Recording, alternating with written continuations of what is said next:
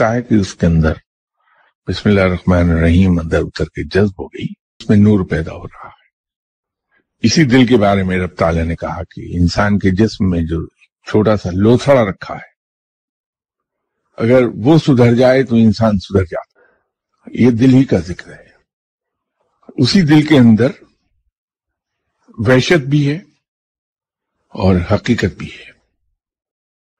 وہاں نور بھی ہے اور وہاں ظلمت بھی ہے۔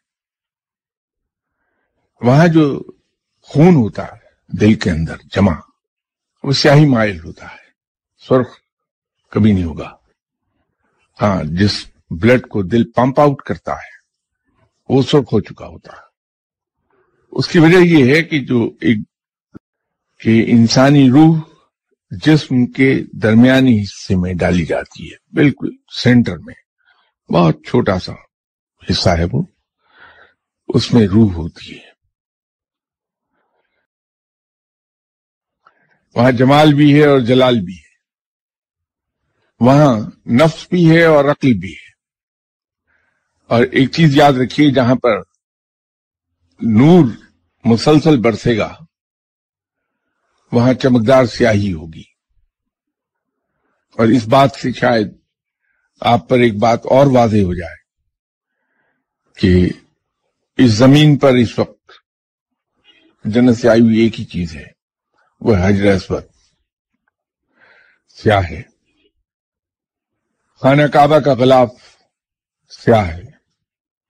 اس کی دیواریں جب بنائی گئی تھی تو یہ سیاہی مائل نہیں تھی یہ بعد میں ہوئی ہیں۔ سیاہی مائل ہیں۔ مکہ کے ارد گرد کے تمام پہاڑ سیاہی مائل ہیں۔ نور جہاں ہوگا وہاں چمکدار سیاہی ہوگی۔ جہاں نور برسے گا مسلسل۔ وہاں سیاہی آ جائے گی، چمکدار سیاہی آ جائے گی۔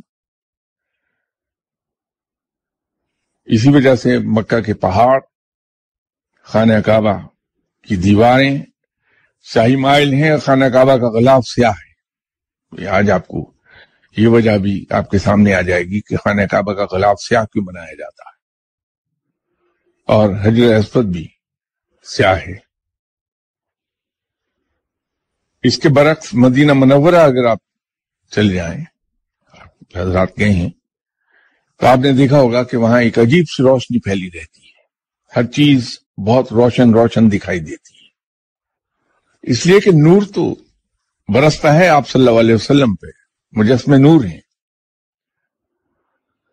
اس سے آگے آپ صلی اللہ علیہ وسلم کی ذات مبارکہ سے جو نور نکلتا ہے، جو روشنی نکلتی ہے، وہ پھیلتی ہے وہاں۔ وہ براہ راست نور نہیں آتا۔ اس نور سے روشنی پھیلتی ہے۔ اس لیے مدینہ منورہ روشن دکھائی دے گا۔ وہاں ہر چیز بہت برائٹ ہے۔ مکہ میں اور مدینہ منورہ میں یہ فرق دکھائی دیتا ہے۔ بہت نوٹسبل فرق ہے وہ۔ فرق کہ مدینہ منورہ میں ٹھنڈک بھی ہے اور ایک عجیب برائٹنیس ہے اس میں، چمک ہے۔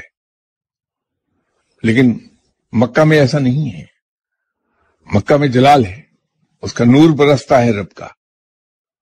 اور اسی لیے وہاں وہ برائٹنیس نہیں ہے۔ عرش معلہ۔ اس پر جو نور کا سمندر ہے، بحر مروارید جسے کہتے ہیں۔ عرش معلہ پر۔ اس کی لہریں جب اٹھتی ہیں، تو وہ سیاہی مائل ہوتی ہیں۔ اور عرش معلہ کا وہ حصہ جہاں ورچوئل نشست گنی جاتی ہے رب تعالیٰ کی۔ وہاں بھی چمکدار سیاہی ہے، وہ نور ہے رب کا۔ مسلسل وہاں موجود ہے، اس لیے وہاں چمکدار سیاہی ہو گئی۔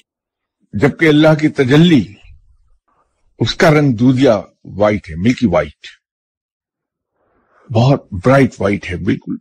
جس کو جیسے ٹیوب لائٹ کی روشنی جب نکل رہی ہوتی ہے ٹیوب لائٹ سے، بالکل۔ ویسی وہ روشن ہے اور ملکی وائٹ ہے۔ لیکن اس نور کا اثر یہ ہے کہ اس کی شدت سے سیاہی آتی ہے۔ جیسے جتنا گہرا سمندر ہوگا، وہ آپ کو نیلا نہیں دکھائی دے گا، بلکہ وہ سیاہی مائل ہو جائے گا۔